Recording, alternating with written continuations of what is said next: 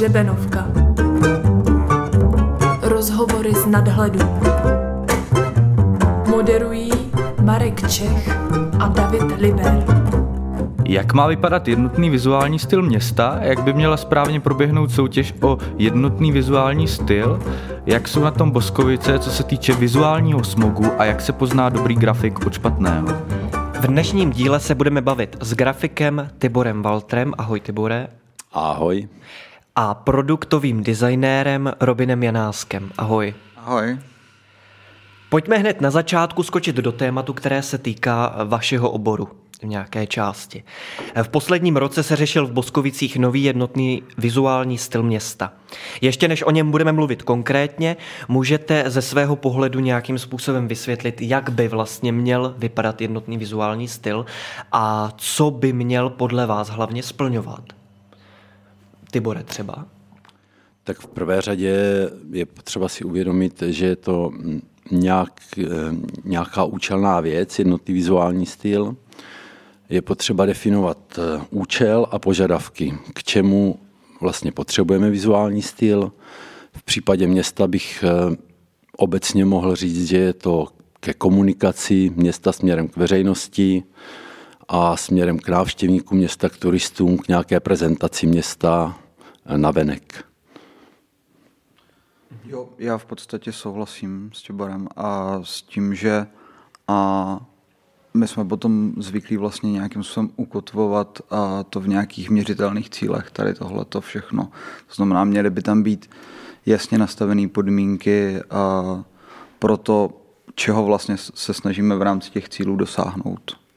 Hmm, to je jak, eh, co by ten styl měl splňovat, eh, ta funkce, ale co ten, co ten vizuál toho stylu.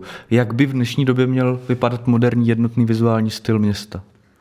Dá se to vůbec takhle nějak obecně popsat? A, tak ta estetická část samozřejmě je součástí toho a nicméně nejsem si úplně jistý, že to jde takhle nějak a, říct obecně. Ono, každý město je nějakým způsobem jiný a ty, i ty cíle vlastně můžou být jiný. A, takže si myslím, že úplně obecně nelze říct, jako že, by, že by prostě jeden styl byl ten správný. Spíš jde o to nějakým způsobem najít, uh, najít ten styl, který bude sedět tomu městu a který bude plnit ty účely, který to město má od, pro ten styl. A, a, a no a tak. Jestli můžu, tak já si myslím, že vlastně ten vizuál a ta konkrétní podoba by měla právě vyplynout z toho, jak si vydefinujeme ty, na začátku ty požadavky a ty cíle pro ten účel. Mm-hmm. Jo, čili já si řeknu třeba, že chci dosáhnout toho, že do Boskovic přitáhneme více turistů a že chci ten vizuální styl zaměřit eh, primárně více na turisty. To neříkám, že by tady tak mělo být, tady by měla být ještě ta komunikace s veřejností a identifikace vlastně obyvatelů se svým městem, ale jako příklad. Eh, takže budu to směřovat k tomu, že si vydefinuji nějakou cílovou skupinu a na tu cílovou skupinu potom můžu zaměřit to, jak ten vizuální styl bude vypadat a jak by měl fungovat. Mhm. No a jak se vám vlastně tedy líbí eh, nový jednotný vizuální styl tady v Boskovicích? Jaký tam, co byste vlastně ocenili a co naopak ne? Co byste vytkli? Já bych ještě možná, ne, než přistoupím k místnímu vizuálnímu stylu, mm-hmm. tak trošku obecně, že ten vizuální styl měst eh, vzniká teďka hodně po celé republice, což je dobře, protože je to potřeba, mm. ale často je to i módní záležitost a ta města často tvoří ten vizuální styl bez eh, nějakého hm, konkrétního konceptu a dobrého rozmyslu. Pojďme, hurá, uděláme si vizuální styl, všichni to mají, ať máme taky nějaký pěkný vizuál. Jo. A často to bývá tak, že když na to najdou dostatek peněz, tak osloví nějakou agenturu a nevydefinují dobře ten marketingový plán toho města a vlastně agentura potom udělá třeba nádherný vizuál, který je ale potom hrozně těžko použitelný v praxi. E, viděl jsem příklady nádherných vizuálních stylů, hravejch, e, bylo to zábavné, bylo to pěkné, ale bylo to často předimenzované a vy pak nemůžete dát na radnici úředníkům 150 stránkový manuál, protože s ním nebudou umět pracovat a nemají na to čas se to učit. Znamená to tedy, že prostě města dělají jednotný vizuální styl jenom proto, že je to moderní, že to je ten hlavní důvod a že si nestanoví ty důvody, proč ten styl potřebují, tak to myslíš? Já si myslím, že oni chápou dobře, že ten vizuální styl je potřeba. Tu podstatu chápou, ale už potom nejdou do hloubky s tou definicí, jak by to mělo v praxi fungovat a nedomyslí to, že prostě běžný úředník na městě se nemůže fakt zabývat podrobnostmi toho vizuálního stylu, mm-hmm. který je předimenzovaný. No. Každopádně o jiných městech budeme ještě bavit, se bavit. Tak jestli bys mohl říct konkrétně tady eh, o těch Boskovicích. Názor tady na Boskovický je VSK. Tady si myslím, že eh, nebylo úplně šťastně vydefinované zadání toho vizuálního stylu, protože to zadání je strašně důležité. Jak už jsme teďka řekli na začátku, je potřeba si definovat nějaký účel, nějaké cíle a z toho by měl odborník na vizuální styl vydefinovat přesné zadání, co má naplňovat, co má splňovat, jaká bude jeho použitelnost, jaké budou konkrétní aplikace a k tomu si myslím, že tady nedošlo. Jo, já mám v podstatě dost podobný pocit z toho. Mně přijde, že ten, ten základní problém, od kterého se potom tady odvíjely vlastně úplně ty všechny další věci, tak, tak, jsou, tak jsou v tom, v tom špatně postaveném zadání. Já nevím přesně, jak to probíhalo a co jsem slyšel, tak, tak jednak zadání dávala dohromady v podstatě nějaká, nějaký soubor lidí v rámci nevím, radnice nebo, nebo ještě, ještě nějakých dalších institucí, Nicméně vím, že některé ostatní města uh, využívají například podpory uh, check designu a to jsou zpravidla takový ty povedenější styly, protože tam je nějaká garance toho, že, že ti lidi, kteří se podílí už na tom zadání, takže, takže ví, jakým způsobem to zadání postavit, aby, aby ten dodavatel vůbec věděl, jak, jak to zpracovat celý. A, a to tady prostě podle mě se nestalo, no. takže, takže ve výsledku potom... Myslíš si tedy, že je vlastně uh, nutný, aby v tom týmu zadávajících uh, byl aspoň minimálně jeden člověk, řekněme grafik, jestli to můžu takhle kategorizovat, nebo člověk, který tomu rozumí? Člověk, který tomu, no, musím, jsme si museli definovat, co znamená jako rozumí čemu. A nemyslím si, že je úplně nezbytně nutný, aby u toho zadání jako takového byl grafik. Určitě pomáhá, když potom v rámci toho vyhodnocení, to znamená, když se budeme bavit o nějaké soutěži, tak u toho výběru toho dodavatele, aby aspoň jeden takový nějaký člověk byl za tu konkrétní, za tu konkrétní věc.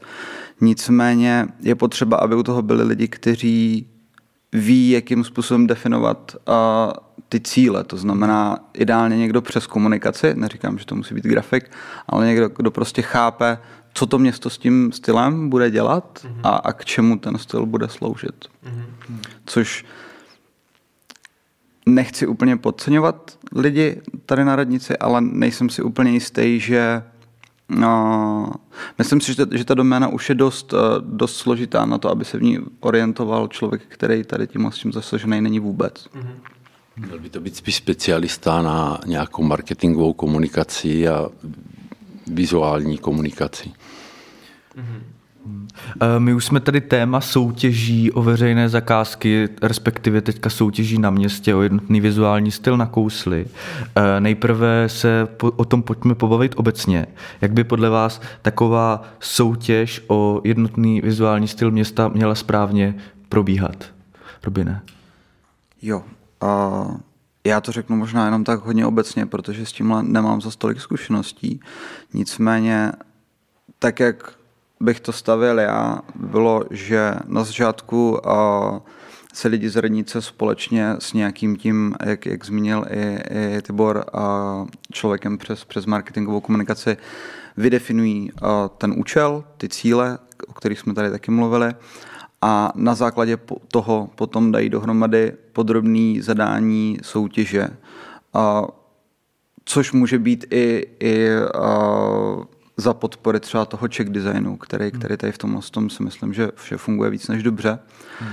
A následně formou nějaké otevřené soutěže myslím si, že většinou to bývá v rámci třeba dvou, tří kol, vyberou toho vhodného eh, dodavatele. Pardon, eh, měla by ta soutěž být veřejná, nebo by měli spíše oslovit nějaké určité subjekty, které... Jo.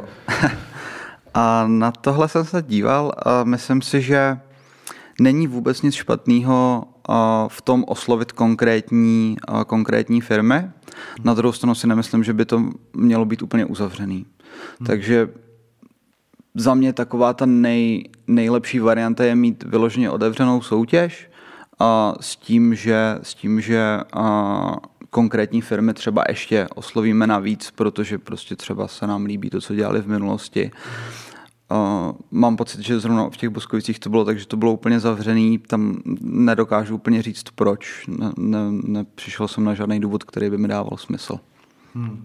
Uh, a co ty, Tibore? To můžu něco doplnit, ano. tak eh, mnohem kvalitnějších výsledků dosáhnete, když vlastně eh, dáte, já nevím, vyberete si tři nějaká studia nebo grafiky, těm dáte nějaké skicovné, které budou ochotní akceptovat a ti vám představí tři profesionální návrhy za sebe. Do toho není vůbec třeba od věci oslovit i širokou veřejnost s tím, že vypsat nějakou odměnu pro nejlepší návrh z řady veřejnosti.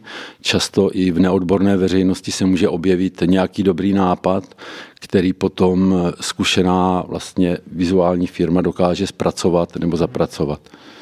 A navíc eh, vtáhnete vlastně obyvatele toho města do soutěže o jejich vlastním vizuálním stylu, což je může bavit a zapojíte je do vytváření toho vizuálního stylu. Uh, nicméně uh, Boskovice oslovili několik tiskáren a grafických studií. Nakonec soutěž vyhrála tiskárna a grafické studio Artron. Jak to vnímáte? Eh, je to správně, že jak vnímáte ten výběr toho Artronu a je správně, že zvolili vlastně toho regionálního tvůrce, ten regionální subjekt, aby podpořili ten region. Není to, nedopadlo to nakonec dobře, že vlastně eh, grafické studio, Boskovice grafické studio dělá eh, boskovický jednotný vizuální styl. Robin, může začít. Já si zase myslím si, že není úplně špatně, že, že tu identitu dělá regionální, regionální firma, a, ale je špatně, asi jestli si pamatuju správně, tak tam vlastně jediný kritérium byla cena, jestli, jestli, si, uh, si pamatuju správně. A, a to z mého pohledu špatně je, protože tam tím pádem už chybí jakákoliv další složka, která by vyhodnocovala ty další aspekty. Takže v tomhle tom já vidím ten, ten hlavní problém. Hmm. Já vlastně vůbec nevím, jak to eh, na té radnici probíhalo, nebo jaké tam byly podmínky, neznám podrobnosti, ale eh, Připadá mně, že asi měli nějaký rozpočet, který můžou na ten vizuální styl věnovat a šli pro ně nejjednodušší cestou a vybrali někoho, s kým mají dlouholetou zkušenost, že se prostě tady výrobě grafiky a grafice věnuje. E, znali se osobně, takže asi šli touhletou nejjednodušší cestou a viděli v tom nějakou jistotu. No, myslíš si, že ta jistota jako přišla, nebo to bylo... Takhle, takhle si myslím, že to viděli prostě úředníci z města, kteří tohle to měli na starosti. Ne, nevím, jak, jak říkám, neznám podrobnosti, neznám další nějaký motivy, uh-huh. ale je škoda, že ta soutěž nebyla prostě otevřenější, protože je nás tady více grafiků ve městě a místních, kteří máme nějaký vztah k tomu městu a určitě by nás bavilo se do té soutěže taky přihlásit, svoje návrhy prezentovat a pokud bychom neměli vlastně kapacity na to dopracovat celý ten vizuální styl až do finále, tak nevidím žádný problém, abychom potom na vítězný, o, o, o tu realizaci toho vítězného návrhu se podělili s místními firmami a třeba i s Artronem. Neviděl bych tomu žádný problém, kdyby jsme na tom tady spolupracovali ve větším týmu. Kdyby se z té soutěže zúčastnil, kdyby si mohl. Já určitě. Pokud by mě to časová kapacita dovolila, to by záleželo na, na vytížení, ale snažil bych si ten čas si udělat, protože mě to baví a v Boskovicích žiju, v Boskovicích jsem se narodil a mm-hmm. myslím si, že mě to bavilo určitě dělat. No. Nevím, jestli pak bych měl čas eh, na tu vlastní realizaci celého složitého vizuálního stylu, ale tam, jak jsem říkal, už bych neměl problém se o to podělit. Jak by měl vypadat jednotný vizuální styl Boskovic, Tibora Valtra? Já si myslím, že eh, by hlavně měl stát na eh, silném symbolu grafickém, vizuálním silném symbolu, kdežto teďka ten vizuální styl je postavený na nějakém slovním sdělení, slovním nápadu, které, ať chceme nebo nechceme, se brzo vyčerpá. Když tam máte prostě nějaký silný vizuální symbol, tak do něho můžete už potom implementovat eh, slovní sdělení, jaké chcete a pořád to bude fungovat. Myslím si, že by tam měla být nějaká nadsázka, eh, trošku nějaký vtip, nějaká přidaná hodnota a myslím si, že by to měl být symbol, který nějakým způsobem vystihuje trošku genius loci města a místa. A nedokážeš jako říct, eh, netušíš, proč to ten Artron udělal právě takhle? Že tam to... žádný ten uh, vizuální prvek nedal, že se vlastně drželi, jestli to tak můžu říct, v klidu, v pozadí. Toho textu prostě. No. Možná to byla nevím, možná to byl nějaký e, strach o nějaký silný prvek, aby tím někoho nenaštvali, snaha vyhovět eh, co nejširšímu spektru vlastně lidí a když vlastně se snažíte vyhovět co nejširšímu spektru lidí, tak to často vyplyne v nějaký takový neslaný, nemastný mm-hmm. vizuál, který hlavně, aby nikoho moc neurazil a hlavně, aby nějak fungoval. Čili je dobře, že nějaký vizuál vůbec vznikl, to určitě jo, ale za ty peníze se dalo pořídit něco trošku zábavnějšího, něco zajímavějšího, co by lidi víc bavilo, co by víc přitáhlo pozornost. Robine, uh...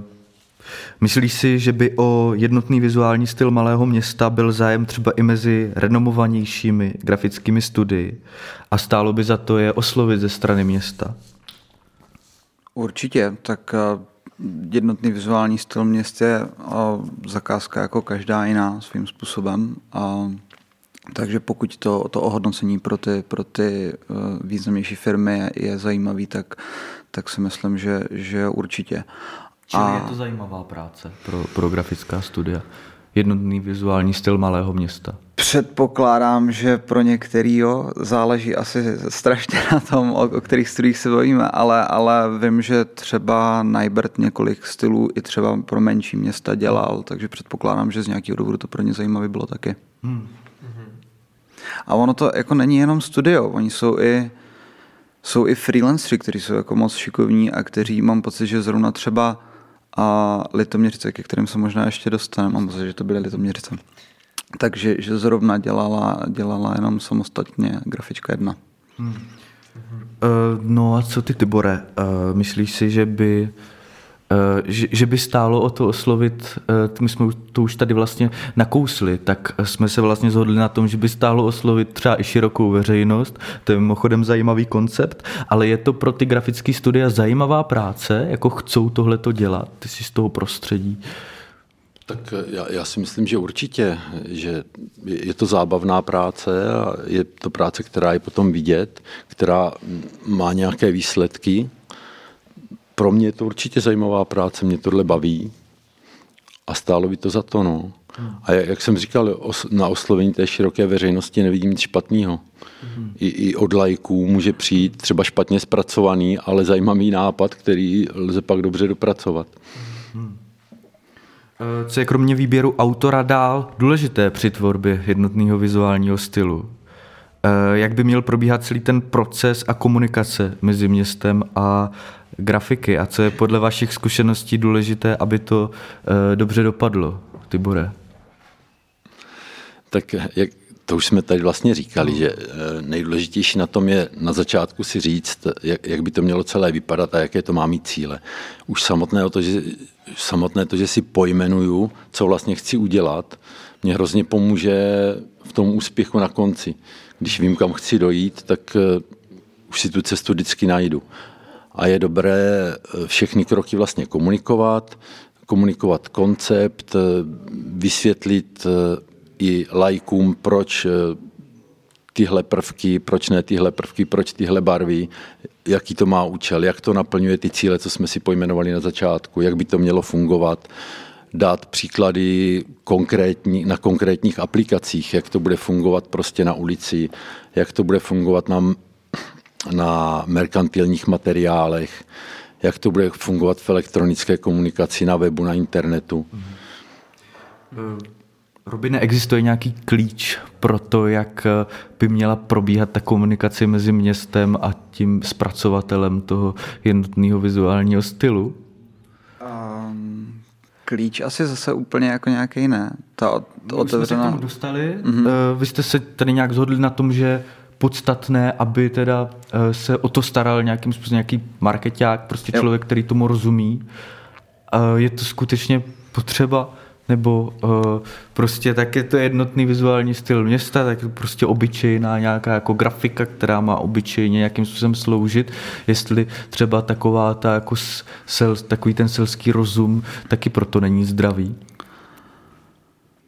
Myslím si, že ten, ten člověk přes tu komunikaci by tam měl být určitě, tady v tomhle tom, protože to je možná jako přesně to, do čeho se potom spousta těch měst dostává, že oni vlastně mají nějakou obyčejnou grafiku, která někde nějak leží, nějakým způsobem ji, používají, ale, ale vlastně ty cíle, byť třeba tam můžou být nastavený na začátku nějakým způsobem, tak pak se můžou nějak jako ztratit z dohledu a tady ten člověk potom by tam měl být právě proto, aby, aby udržoval ten směr, který se na začátku nastavil a aby ten vizuální styl skutečně byl používaný k těm účelům, kterým mají. Protože dost často se i stává, že mm, ne, nemusí to být ani město, i, i firm, firmám se to stává vlastně komukoliv, že mají nastavený relativně dobrý vizuální styl třeba a když tam přijdete za rok, tak zjistíte, že vlastně jako se to celý rozpadlo jako domeček z karet, protože tam nebyl nikdo, kdo by nějakým způsobem dohlížel na to, že ty věci se používají tak, jak mají. A ten manuál sám o sobě může poskytnout nějaký návod na to, jak to používat, ale už jako tam chybí ten dohled nad tím, že to tak skutečně někdo používá. Hmm. Takže, Takže čili je důležité prostě dodržovat ty pravidla toho, té, té grafiky, toho jednotného vizuálního stylu. Uh, pojď, jo.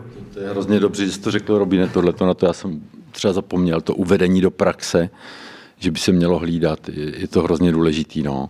A je, je taky v těchto případech je, je dobrý nadimenzovat eh, ten vizuální styl fakt těm potřebám, který máme a fakt ho nepředimenzovat hmm. aby jsme neměli fakt obrovský vizuální styl, který je pak hrozně těžký dodržovat v té praxi. Hmm. A pokud na městě není nějaký takový odborník, který by tam na tohle dohlížel, dá se domluvit vlastně s autorem toho vizuálního stylu, hmm. že by takový odborný dohled nějakou formou e, při tom používání potom dělal. No. Ten autor vlastně toho vizuálního stylu by měl taky dokázat vysvětlit i úplnému lajkovi, e, proč je to takhle udělané a k čemu je to dobré a jak by to mělo fungovat. Ne prostě stylem, ježiš, to je debil, on to, to má nějaké připomínky a teď je to jasný, ale fakt to vysvětlit. Těm lidem to nemusí být jasný a nemůžou za to. Jo. Jo, to si myslím, že je ale strašně dobře řečený, že v momentě, kdy i ti lajci potom ví tu myšlenku zatím, vlastně ten cíl, kam tím směřujeme, tak je i potom mnohem jednodušší a to pracování s tou, s tou identitou, s tím, s tím vizuálním stylem. Jasně. Uh, Tibore, ty už ale máš zkušenosti s tvorbou uh, jednotného vizuálního stylu a to kulturního zařízení města Boskovice. Uh, pojďme se tady přesunout k těm dalším institucím, které jsou třeba pod městem, ale mají svoji vlastní grafiku, svůj vlastní vzhled. Co řík, říkáš na obecně tady tu kulturu grafickou v Boskovicích, když opomeneme nový jednotný vizuální styl města, slu, to jsou služby Boskovice, bo, Boskovice, pardon, koupaliště Červenka, nebo třeba uh, fotbalový klub Boskovický? Tak třeba fotbalový klub bych z toho výmul, protože to je nějaká sportovní instituce, ta si myslím, že by nemusela spadat pod městský vizuál, ale ty ostatní instituce, já bych to viděl jako pěkný, kdyby to konceptuálně prostě zahrnoval jeden vizuál, který by počítal s různýma variacema pro vlastně svoje instituce ve městě. No. Bylo, by to, bylo by to takhle ideálně nastavený. Bohužel k tomu málo kde takhle dojde a ty instituce si často jedou eh, nějakým způsobem po svým, protože jim to nikdo vlastně nenastavil nijak. Třeba se to časem nějak podaří sjednotit, no. Eh, třeba jo.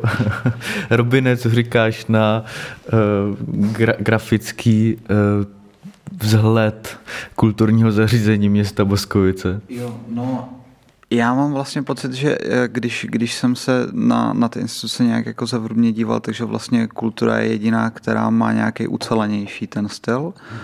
A, a i když to teda přiznám na rovinu, není úplně můj šálek kávy, a tak e, je tam jednoznačně prostě vidět, že, že a, když se bavíme o jakýchkoliv výstupech v rámci kultury, tak to má ten jednotný punc, je, je zatím vidět nějaký, nějaký systém, je, je zatím vidět přesně ten cíl, o kterém jsme se tady bavili. A co se týče vlastně toho vizuálního líbí, nelíbí, tak tam si myslím, že prostě to je strašně subjektivní věc, takže... Tibore dodržuje kulturní zařízení města Boskovice správně ten tvůj vizuální styl?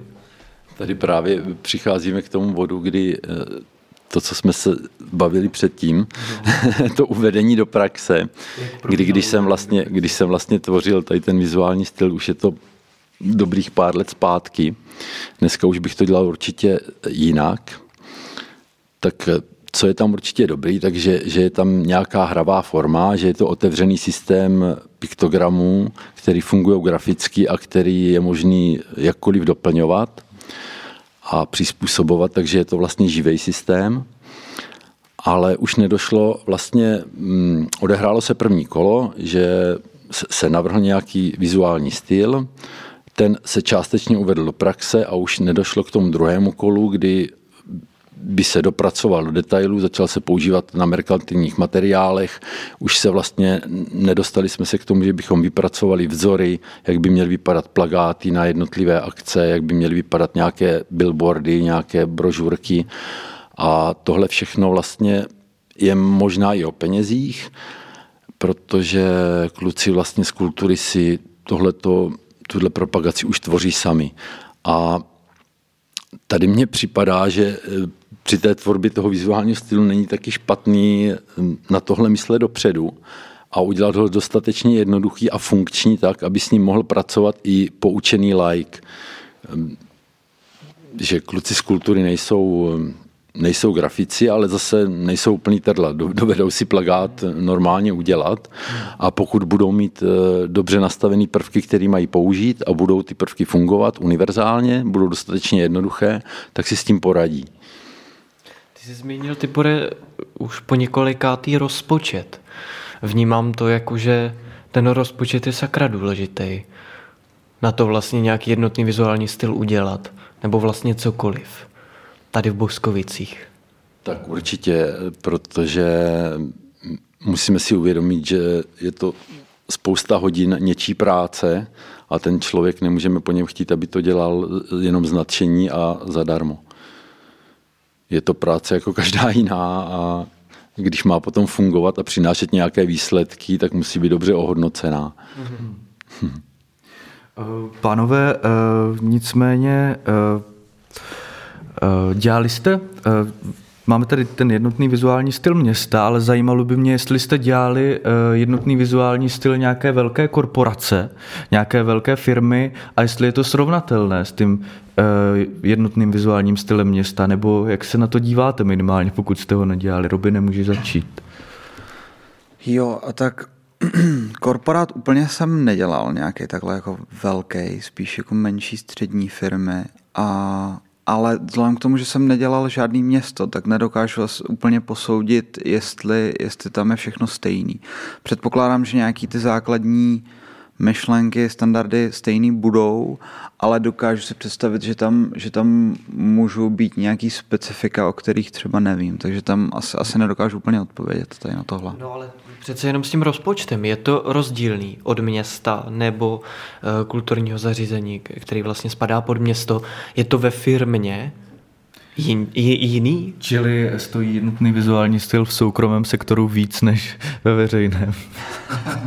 nebo je to naopak? No, strašně záleží. Firma od firmy se, jako si myslím, že za strašně záleží město od města, ale obecně bych řekl, že co jsem se díval na rozpočty některých těch, eh, těch eh, měst, teďka nemyslím Boskovic, ale, ale jiných v rámci České republiky, tak bych neřekl, že to je nějak výrazně pod nebo nad nějakým jako obecným průměrem, ale říkám, jako je to jenom nějaký můj osobní, osobní pocit z těch, z těch věcí, které já jsem viděl, takže ta realita může být trochu někde jinde. Hmm. Nevím, Tibor tak teďka pomrkává, jestli, jestli ví víc. No, taky, taky nevím, je to, je to strašně, eh, vlastně vždycky záleží na konkrétním případu, jo, že ono se to nedá vůbec obecňovat. Že logo tady pro místní masérku, která má jednoho zaměstnance, bude stát úplně jiné peníze než vizuální styl firmy, která má 15 zaměstnanců a prodává věci do celé Evropy je to vždycky o tom nastavení. A i, i velká firma, která prodává věci do celé Evropy, může mít poměrně levný vizuální styl, protože má třeba ten prodej postavený úplně nějakými jinými kanály a nepotřebuje se nějak výrazně zviditelňovat. A může být jiná firma, která naopak eh, potřebuje primárně být vidět a nefunguje jako subdodavatel, ale primárně prodává a prodává tím, že musí být vidět někde mezi ostatními obaly, typicky prostě produkty, já nevím, potraviny, nápoje. Tam fakt ty firmy musí být vidět a musí do toho vizuálu dát úplně jiný peníze než někdo jiný. To je vlastně výborná poznámka. Zase se vracíme vlastně k těm cílům a vlastně o, nějakým návratnost, o nějaké návratnosti té investice. Neříkám, že u města to vždycky musí se vrátit přímo jenom v penězích, když nepřímo předpokládám, že nějakým způsobem třeba v rámci toho turismu se dá na tím uvažovat i takhle, ale u těch firm to většinou hraje jako klíčovější roli. Odkud bychom si měli, eh, co se týče jednotného vizuálního stylu, eh, brát příklad? Eh, co, co se vám líbilo v poslední době třeba, že jste viděli nějaký jednotný vizuální styl města a řekli jste si, tak tohle je fakt hezký, tohle je dobrá práce. Tibore. Možná, ať začne radši Robin, a se posledně nebo nějaký přepracovaný, já už tu grafiku nemůžu ani vidět. já, já si na něco mezi tím vzpomenu. já mám teda taky teďka v hlavě dost prázdno, ale jakože v rámci, v rámci nějaké jako drobné rešerše, kterou jsem si dělal ohledně těch měst, tak se mi třeba zrovna líbily dost ty Litoměřice, kde, kde, byl, kde jsem jako vnímal, že jednak tam jsou velmi dobře nastavený, nastavený ty cíly, ty cíle, ten, ten účel vlastně toho, toho vizuální stylu a zároveň se dost citlivě pracovalo jak s nějakou historií to, toho města, tak s, s nějakým, řekněme, nadčasovějším, nadčasovějším designem. No pokud si dobře pamatuju, tak vlastně eh, Litoměřice mají eh, jednotný vizuální styl, konkrétně to slovo Litoměřice, eh, kdy místo jednoho písmena mají přece nějakou hradbu nebo věž, mm-hmm. Což je nějakou myslím, nějaká vodu. dominanta přímo toho je, jejich města. Přesně tak. A zároveň tam pracují v tom jednotném vizuálním stylu i s, s ilustracemi, které mhm. vlastně doplňují. Ale nedokážu asi úplně teďka, nevím, nevím možná na co konkrétně se, se ptáš. Ne, to nebyla otázka, to byla jenom informace. jo, dobře. Taky jsem chtěl říct, že autorka tohohle vizuálu je Eva Vopelková konkrétně. Jo, pardon, já jsem si nepomněl přímo na jméno, když jsme se Pohodě. Tibore, ty jsi vzpomněl už? Ne, já se teď dívám na ty litoměřice. A je to tak. Připadne mě to, vidím tady jenom jeden nějaký slide, tak připadne mě to docela pěkný, povedený. Mm-hmm. No. Ale viděl jsem podobný, podobný to měl Nimburg, co jsem zahlídl, to je taky pěkný, eh, aby jsme nechodili daleko, tak prostě jo, co si pamatuju, neměl špatně zpracovaný vizuál, mm-hmm. docela pěkný. Jako ty příklady se určitě dají najít, jsou tady kolem nás. Co jsem třeba viděl, tak Friedek Místek eh, měl hezky zpracovaný vizuál, ale tam je to typický příklad toho předimenzování, kde fakt je to obrovský vizuální styl s obrovským manuálem mm-hmm. a budou potřebovat nejspíš eh, firmu, aby jim ho tam hlídala a uváděla do praxe. Mm-hmm. Tak oproti tomu teda uh, extrém jednoduchosti může být jednotný vizuální styl Ostravy já se svými vykřičníky. Já jsem tu Ostravu chtěl právě zmínit, že já vlastně na, na té vyšší úrovni, že, že celkem dobře fungují právě oni. A to mám pocit, že dokonce taky dělal snad Najbert. Najbert je to tak. Ano, ano. Jo. No co no. na to říkáte? No, mně to připadne dobrý, vtipný, prostě tři, vytř, tři, tři vykřičníky vždycky budou fungovat, i když to napíšu prostě tuškou, jakýmkoliv písmem, udělám za to tři vykřičníky, tak už, už je to prostě vizuální styl Ostravy. Je to vlastně lehce je, je to strašně lehce zapamatovatelný symbol. No. Mm-hmm. A je škoda, že my jsme nějaký grafický symbol tady v Boskovicích takhle nepoužili taky, protože tady se to nabízí oproti jiným městům, který mají složitý erby, které jsou ve zmenšení nepoužitelné, tak Boskovice mají úplně strašně jasný vizuální symbol, jednoduchý, který se dá perfektně využít. Jak už předvedli třeba autoři budovy uh, Zušky. Vlastně původně to byla nějaká pojišťovna, mám ten dojem, nemocenská pojišťovna v první republice kdy využili boskovský znak a udělali tam ten hřeben na té věži budovy. Od té doby se té škole říkalo Zubatá. Perfektní, jako. To je jednoduchý symbol, který jsme krásně mohli využít u nás v Boskovicích. No eh, a Dokázali byste teda, vyjmenovali jsme tady nějaká města, nějaké jednotné vizuální styly měst, dokázali byste říct, eh, třeba nějaké konkrétní město, odkud bychom si měli brát příklad. A ne jenom po té vizuální stránce, ale i po té, eh, i, i po té procesové stránce. Hmm, tak to bude těžký, protože, protože vůbec nemám přehled, hmm. jak to města v okolí řeší nebo řešili, jak, jak tam vypisovali soutěž, tak dalece se v tom neorientuju. Hmm. Úplně stejně. Já nemám nějaký jako hlubší vhled do těch procesů, které tam kde probíhaly. Takže... No. Já si myslím, že Boskovice nejsou zase tak veliký město, abychom tady fakt potřebovali vizuál za 5 milionů. Hmm. Nám by stačila vkusná jednoduchost s dobrým nápadem a nemuselo by to být drahý. Hmm. Uh, nicméně uh, Robine, eh, dokázal by si popsat nějaký rozdíl mezi jednotným vizuálním stylem měst dnes a třeba před deseti lety? Zaznamenal si tam nějaký vývoj? Eh, nebo... Maria, já si nepamatuju, co jsem měl před týdnem na oběd. um... Mění se nějak ty pravidla, zákonitosti? A zlepšuje se to? Jako, ta kultura, řekl bych, to? že já teda budu teďka hodně lovit v paměti, protože, protože přiznám se, že nevím, který, který města, jaký měli styl před deseti rokama. Má, pocitově jsem toho názoru, že se to posouvá malými kručky jako směrem k lepšímu a jde to pomalu, ale nějakým způsobem jako jistě, takže si myslím, že dobrý. Hmm. Co ty, Tibore, jak se ty na to díváš? Je, je, je tam nějaký jako zásadní vývoj? Já si myslím, že ten vývoj je tady eh, celkově v té grafice a v tom vizuálu, že dřív tady jaksi ta kultura na to nebyla nastavená. Lidi často nechápali, proč by měli platit za nějaký obrázek takovýhle peníze. to teď už eh, docela chápou tu důležitost té vizuální komunikace. Takže určitě to jde k lepšímu. Určitě to jde u nás k lepšímu docela rychle.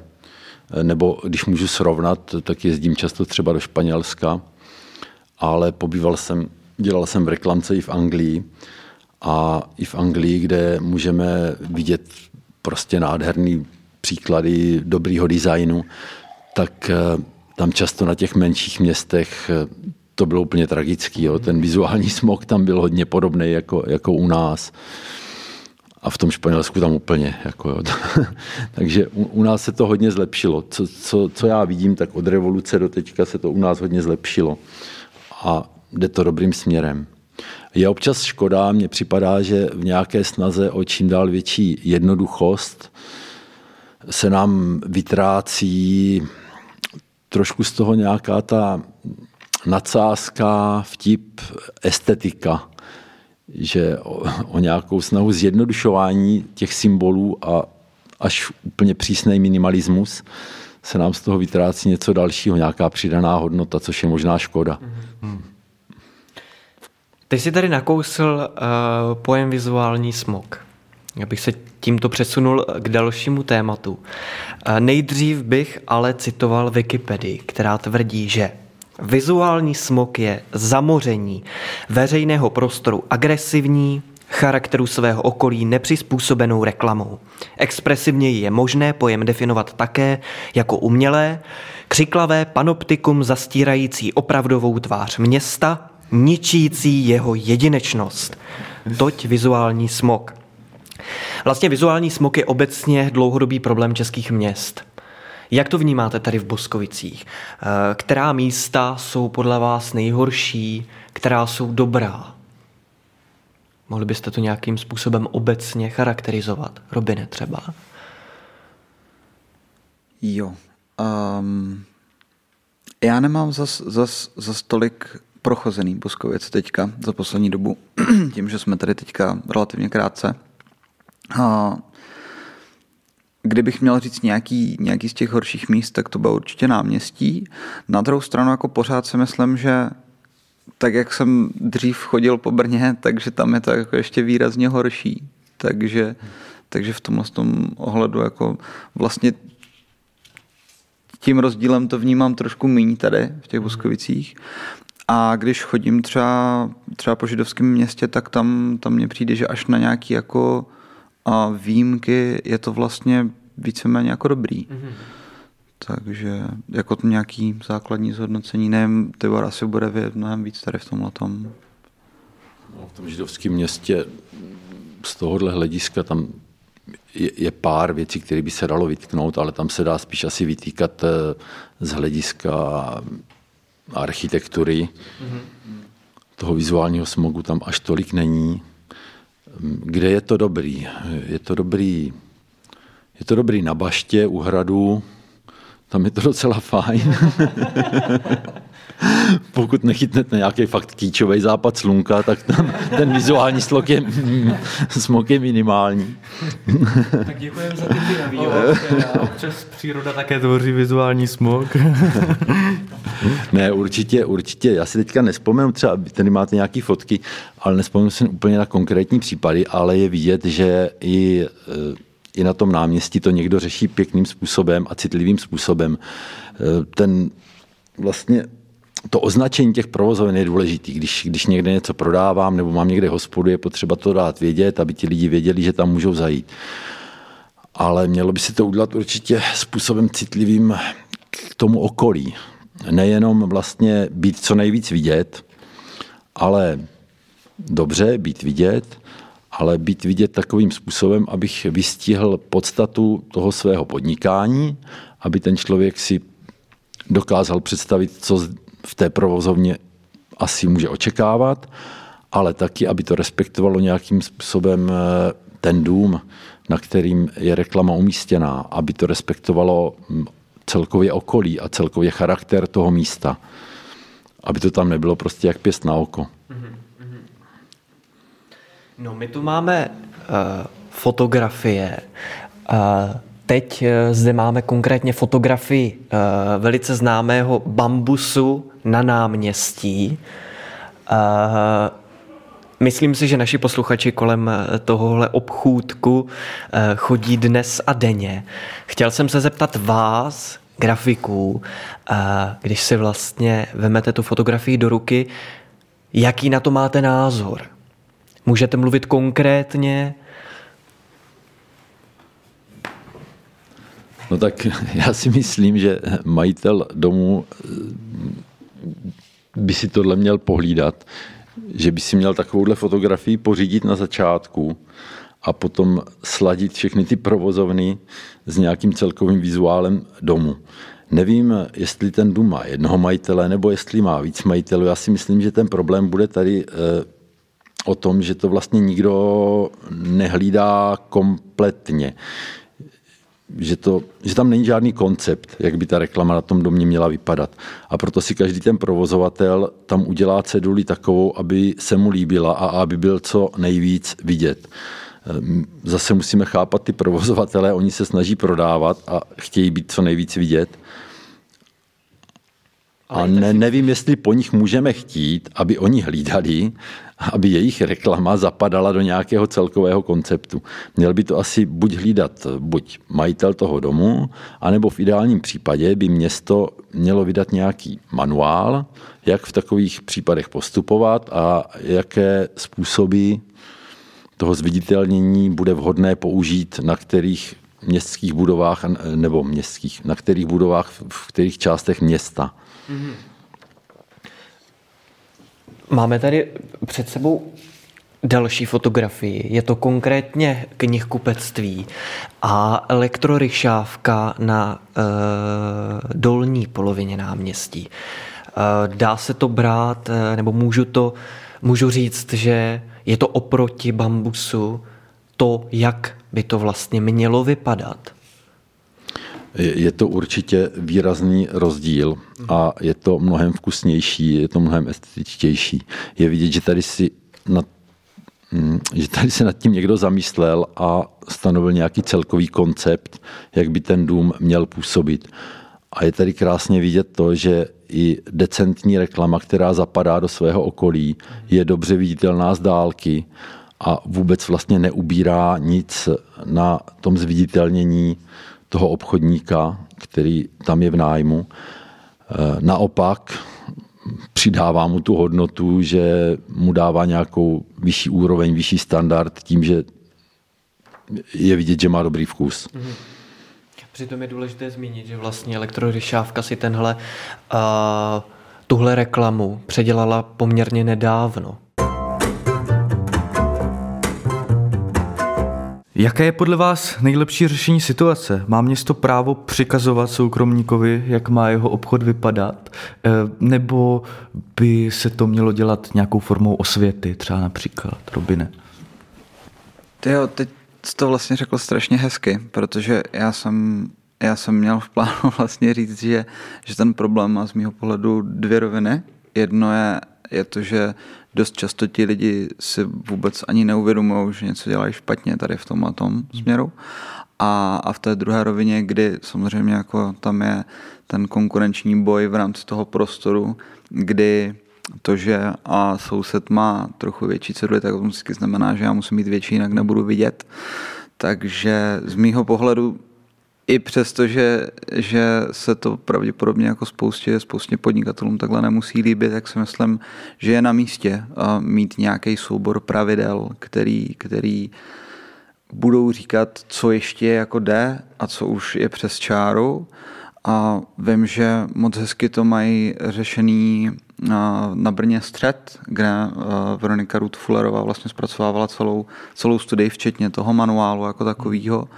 A i vlastně ze svý, ze svý vlastní zkušenosti můžu říct, že jsme v Brně a dělali výlohu pro, pro jednoho podnikatele, který, který sídlil v historické budově, ve které majitel nějakým způsobem si hlídal ten koncept. Tohle bylo něco nějakých sedm let zpátky, takže to bylo, myslím, ještě předtím, než, než ten manuál vzniknul tenkrát. A tam vlastně probíhalo to tím stylem, že my jsme navrhli nějaký původní návrh, a potom se to konzultovalo přímo s majitelem a teď nevím, jestli i s, eh, s památkáři v rámci té budovy.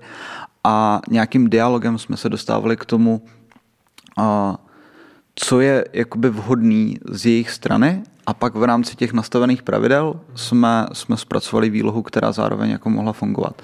Takže nemyslím si, že je úplně argument, vy nás tady omezujete, vždycky se dá nějakým způsobem ta výloha udělat tak, aby, aby fungovala dobře i za, za splnění nějakých jako daných pravidel.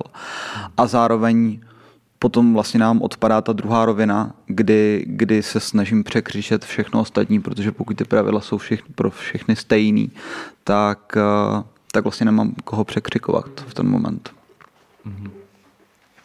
No a myslíš si, že je to, myslíš si, že je to cesta, aby si vlastně každý řekněme, majitel domu majitel obchodu zašel za někým, za grafikem, za památkáři a řekl, chtěl bych se s váma pobavit jenom o tom, kolik by mohla stát moje reklama, aby to tolik nekřičelo, aby to netvořilo, aby to nepřispívalo k tomu vizuálnímu smogu. Protože tady, jak jsme viděli na fotografiích, tak se to častokrát neděje. Dám si vlastně na barák, jestli to tak můžu říct, nejlevnější reklamu, dost křičí, ale všichni o mě ví, protože nevím. Mm-hmm. Myslíš si, že je to cesta? Myslím si, že dodržování těchto pravidel nutně nemusí znamenat, že ta reklama bude dražší. Takže si myslím, že jako cesta to rozhodně je. A zároveň pokud se nebudeme bavit, já myslím si, že to nebude úplně fungovat, pokud se budeme bavit jenom na úrovni jednotlivých domů. Myslím si, že aby to fungovalo skutečně systémově, tak by to mělo být nastavené už od města, mm-hmm. aby, aby ty podmínky byly fakt napříč stejný. Protože v momentě, kdy se budeme bavit o, o jednotlivých domech, tak zase budeme mít prostě ty rozdíly a potom budu chápat ty podnikatele v jednom, v jednom domě, který prostě splňuje nějaký hodně přísný kritéria s tím, že vedle je třeba, hned vedle nich je konkurent, který tyhle podmínky nastavený nemá stejně a tím pádem je schopný vlastně překřičet. Pak se můžeme bavit ještě o tom, do jaký míry ty lidi fakt eh, budou tohle vnímat a půjdou do toho druhého obchodu. To už je asi na, na jinou diskuzi trochu. No, já souhlasím s Robinem, určitě tady v tomhle. A myslím si, že ta, ta cesta, jak to postupně nastavit, eh, by měla začít nějakou dobrovolností. Že by na městě aspoň hm, zatím vydali nějaký manuál, který by byl ale spíš dobrovolný a udělali tomu nějakou osvětu a pak by mohli právě ti obchodníci přijít, mít se tam s kým poradit, ten by jim něco doporučil a oni by viděli sami vlastně, že tím můžou přispívat k nějakému lepšímu vzhledu toho náměstí nebo města celkově. Vlastně dá se říct, že ti obchodníci by sami chtěli třeba, hmm, ale nemají vlastně od toho města pomocnou ruku. Je to tak. No. Mm-hmm. Kde to například funguje? Kdy, kdyby, kdyby věděli, že, že něco takového vůbec existuje a že kam se jít zeptat, tak už by sami třeba přišli a řekli, pojďte mě poradit, mám tady to a to, chtěl bych být vidět, mm-hmm. jak bych to měl udělat, aby, abych nevypadal jak eh, hlupák, který si tam dá obrovskou cedulí. A, mm-hmm. no. Uh, Pojďme se přesunout k dalšímu tématu, to je čistě profilové téma o, o vás, o vaší práci. Eh, chtěli jste vždy být grafici a jak se vyvíjelo vaše zaměření od mládí přes studium až do teď? Robine, můžeš začít. Hola, no, já, mně se to tak našlo samo asi. já jsem se tomu začal věnovat někdy až jakoby koncem, koncem střední školy. A, a pak se to tak nějak jako samo vyvrbilo, že, že mi to dávalo jako největší smysl.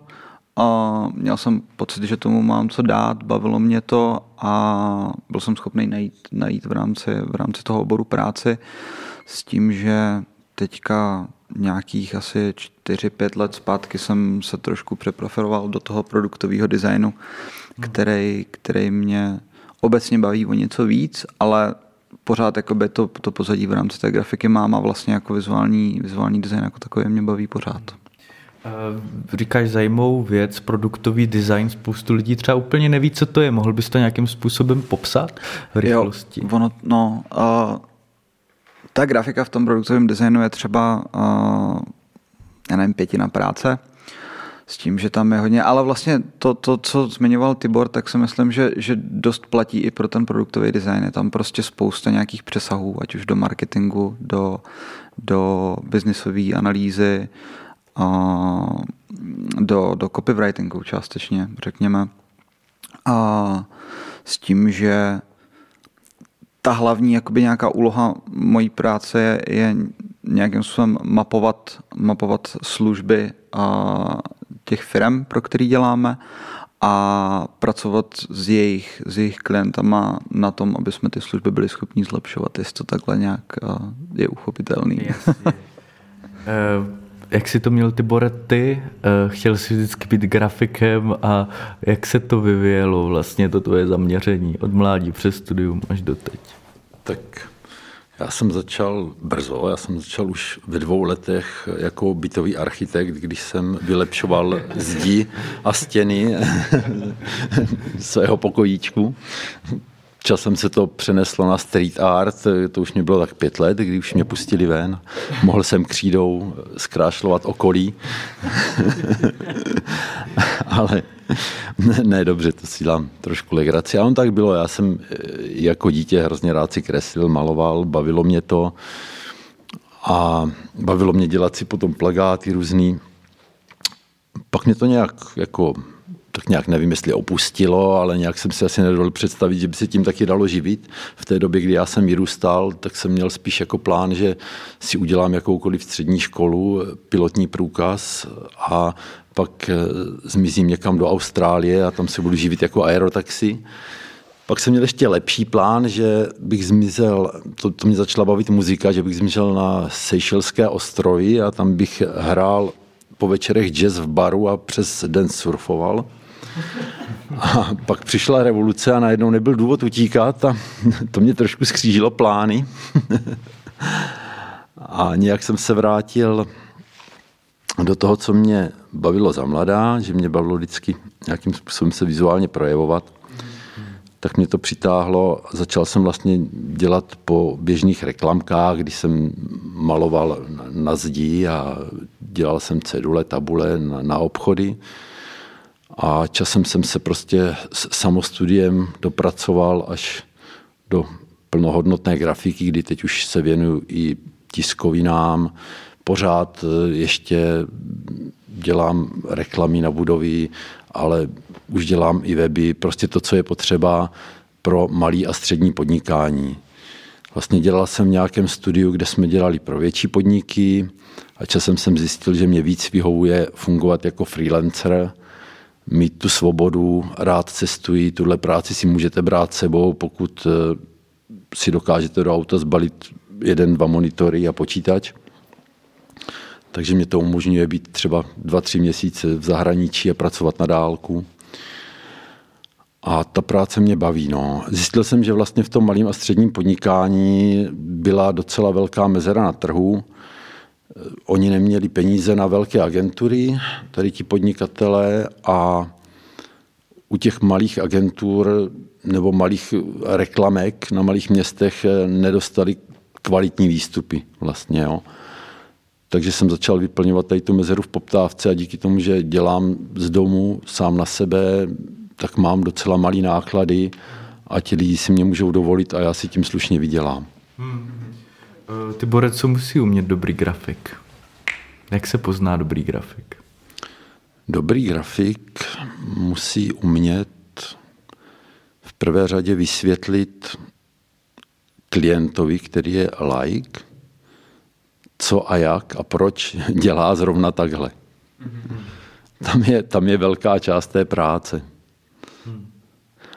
Plus samozřejmě musíte umět ty eh, běžné skills, jako naučit se nějaká pravidla grafického designu, jak to celé funguje, co funguje, co nefunguje, naučit se spoustu věcí ze sazby, o písmu, to jsou takové ty základní věci, co by měl každý určitě umět.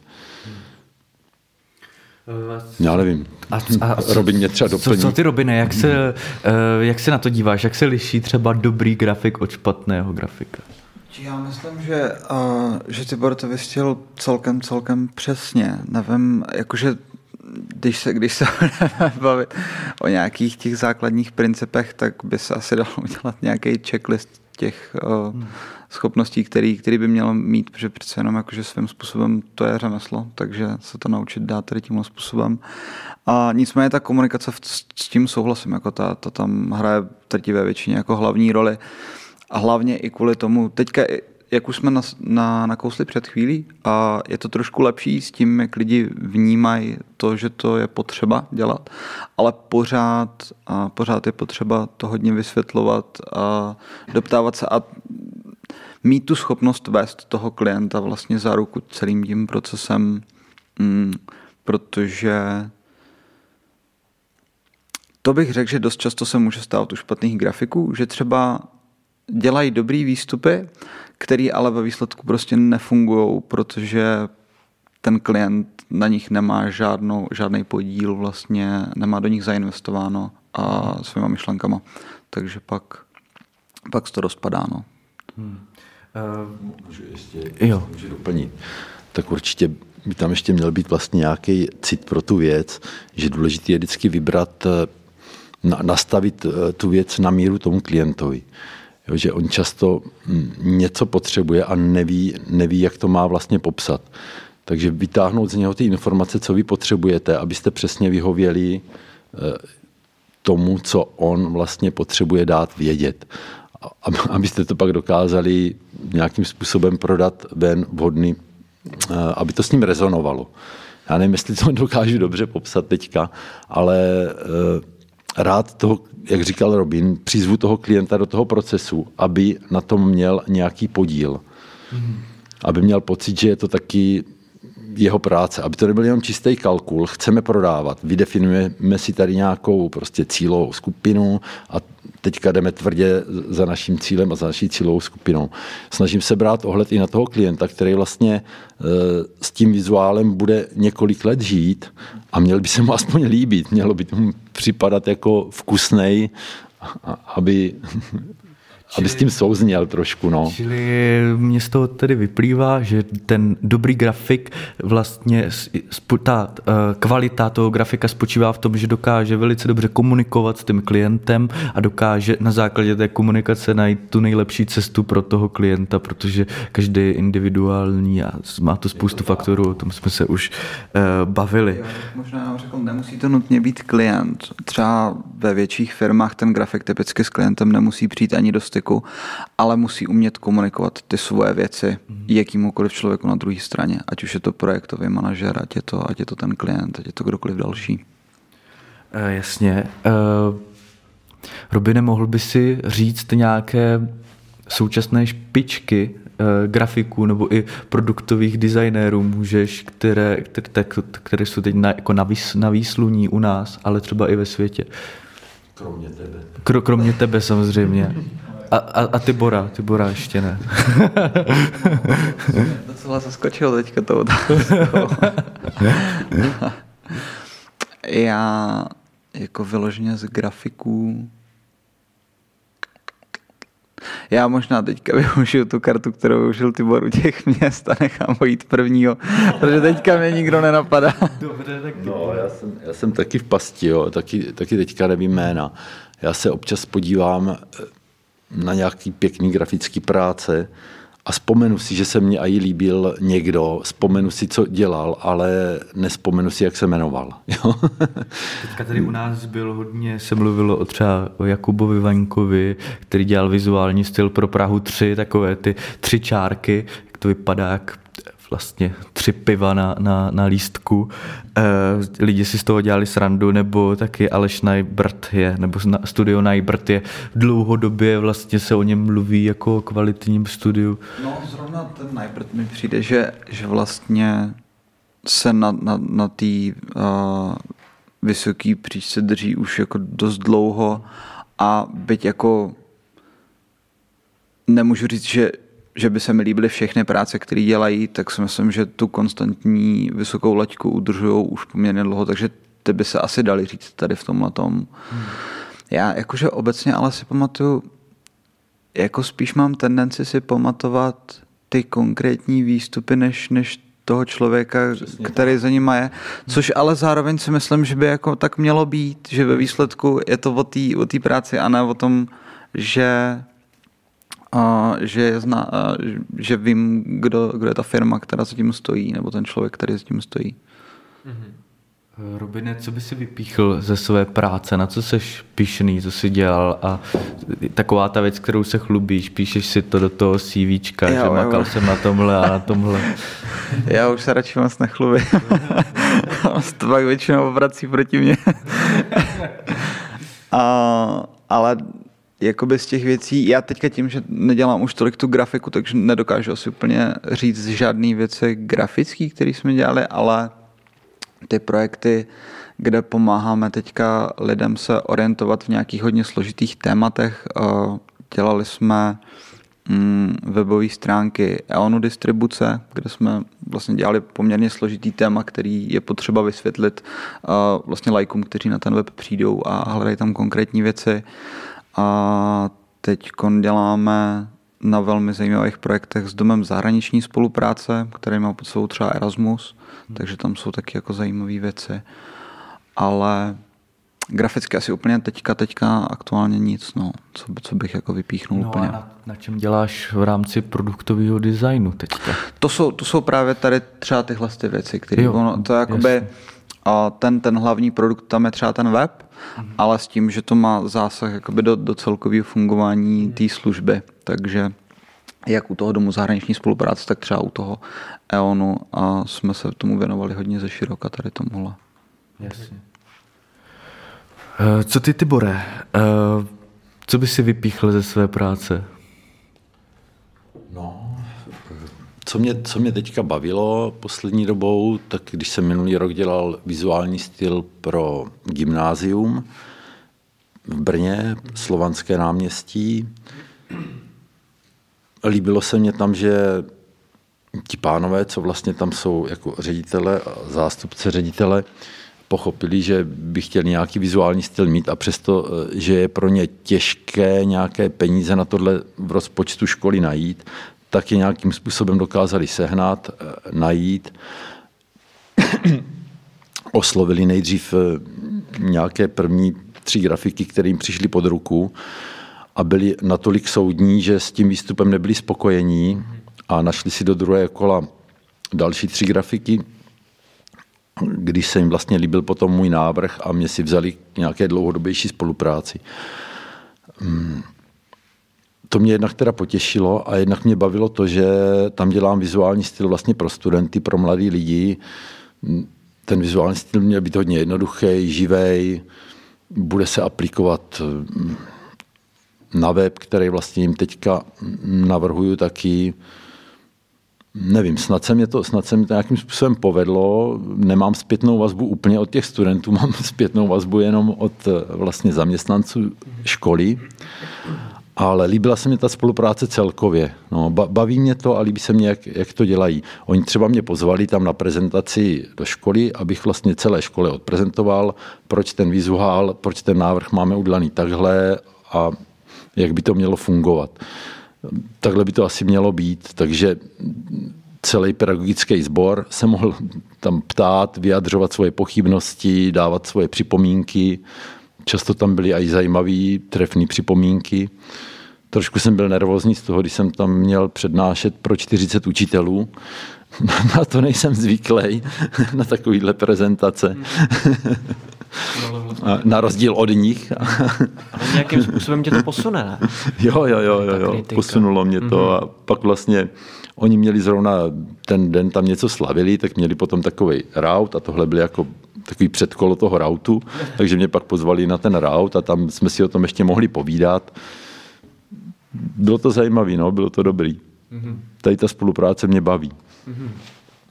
A bylo by toho asi víc, jsou, jsou i menší projekty, které mě baví. Mě baví i udělat jeden zajímavý plagát tady pro nějakou místní kulturní záležitost.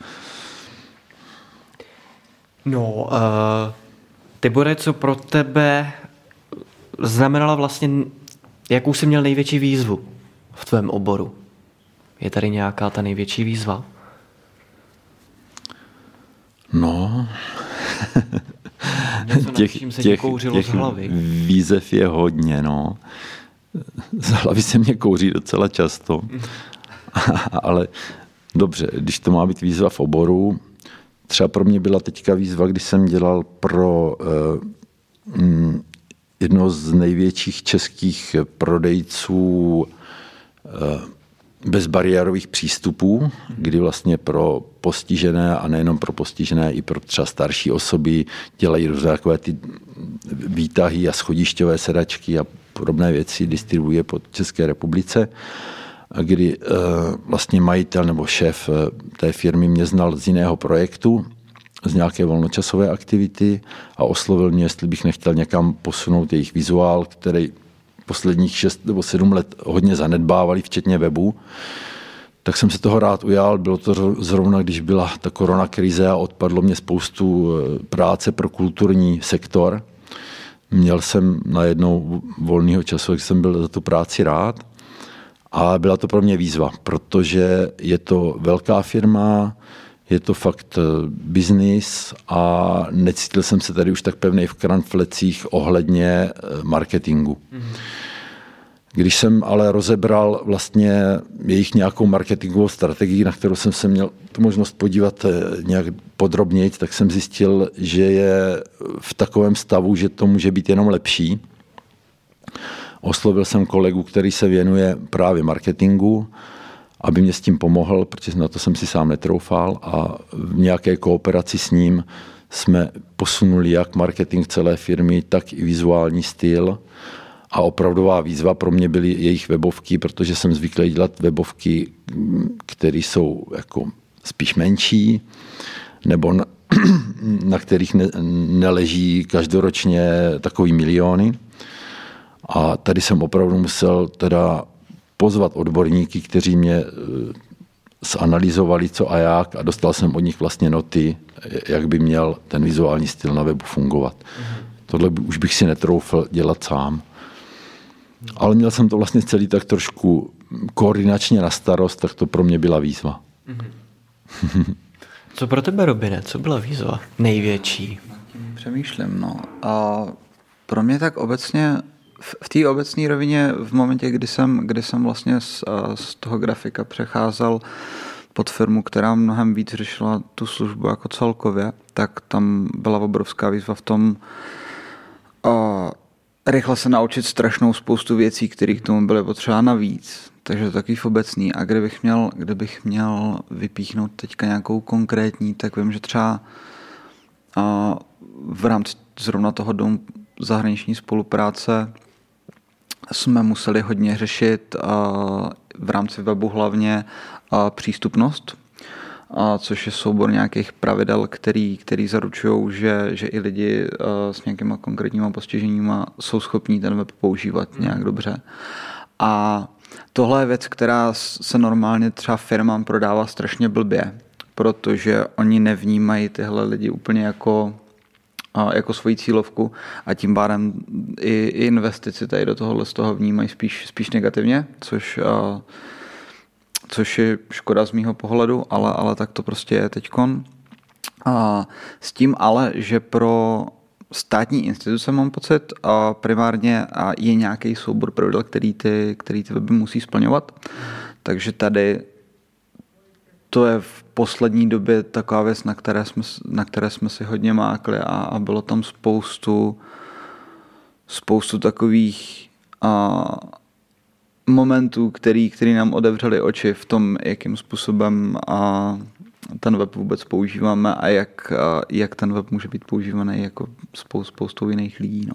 Tomu, tomu. Takže je to tak, že si vlastně každým úkolem, každou zakázkou, každým projektem učíš pořád něco nového. Že to vlastně není rutina, že jsi jo. ten grafik, produktový designér, znáš spoustu věcí a už si jenom jedeš ty úkony ale vlastně pořád se něco učíš. Jo, v podstatě jo. Já teda myslím, že, že ty by na tom asi podobně, že každá zakázka ve výsledku jako znamená, že se musím naučit něco nového, ale je to vlastně jeden, jeden z těch důvodů, proč, proč mě baví teďka hmm. tak moc ta práce, kterou dělám, je, že u každého klienta vlastně jako ten první a kolikrát to může být třeba jako první půl rok, když s tím klientem pracujeme, tak, hmm. tak vůbec jako se snažíme pochopit celou, celou tu doménu, ve které on funguje, celé fungování jak zevnitř, tak zvenku hmm. a toho jeho subjektu.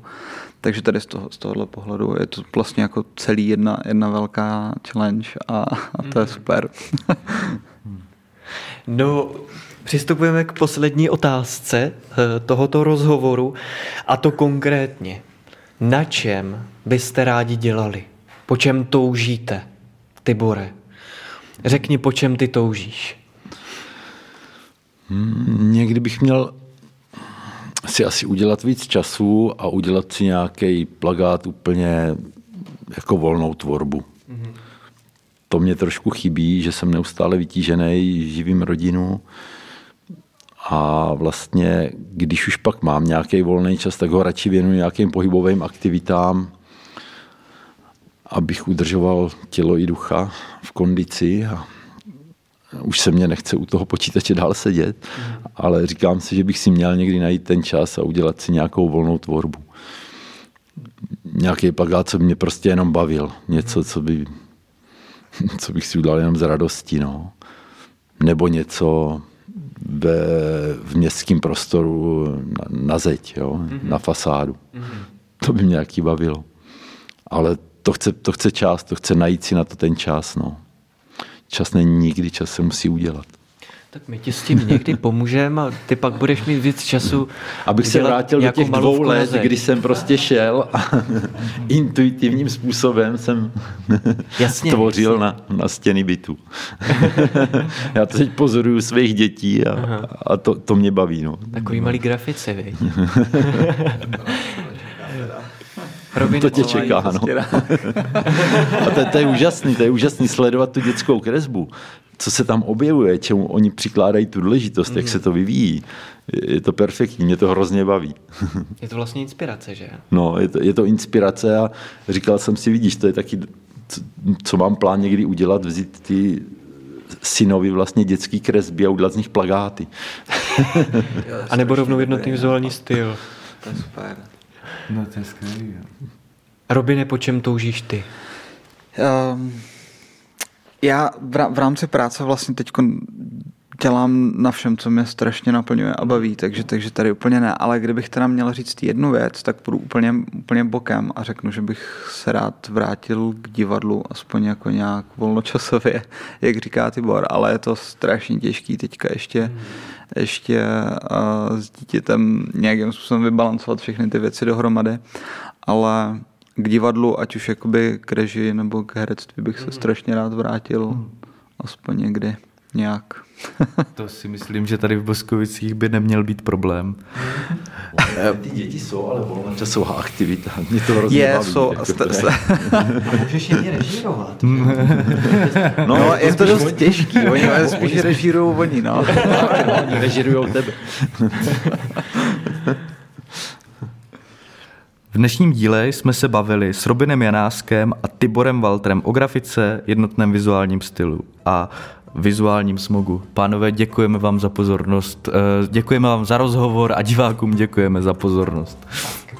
Od mikrofonu se s vámi loučí David Liber a já Marek Čech a budeme se na vás těšit za měsíc zas. Děkujeme. Díky za pozvání a mějte se. Čau. Díky moc a mějte se.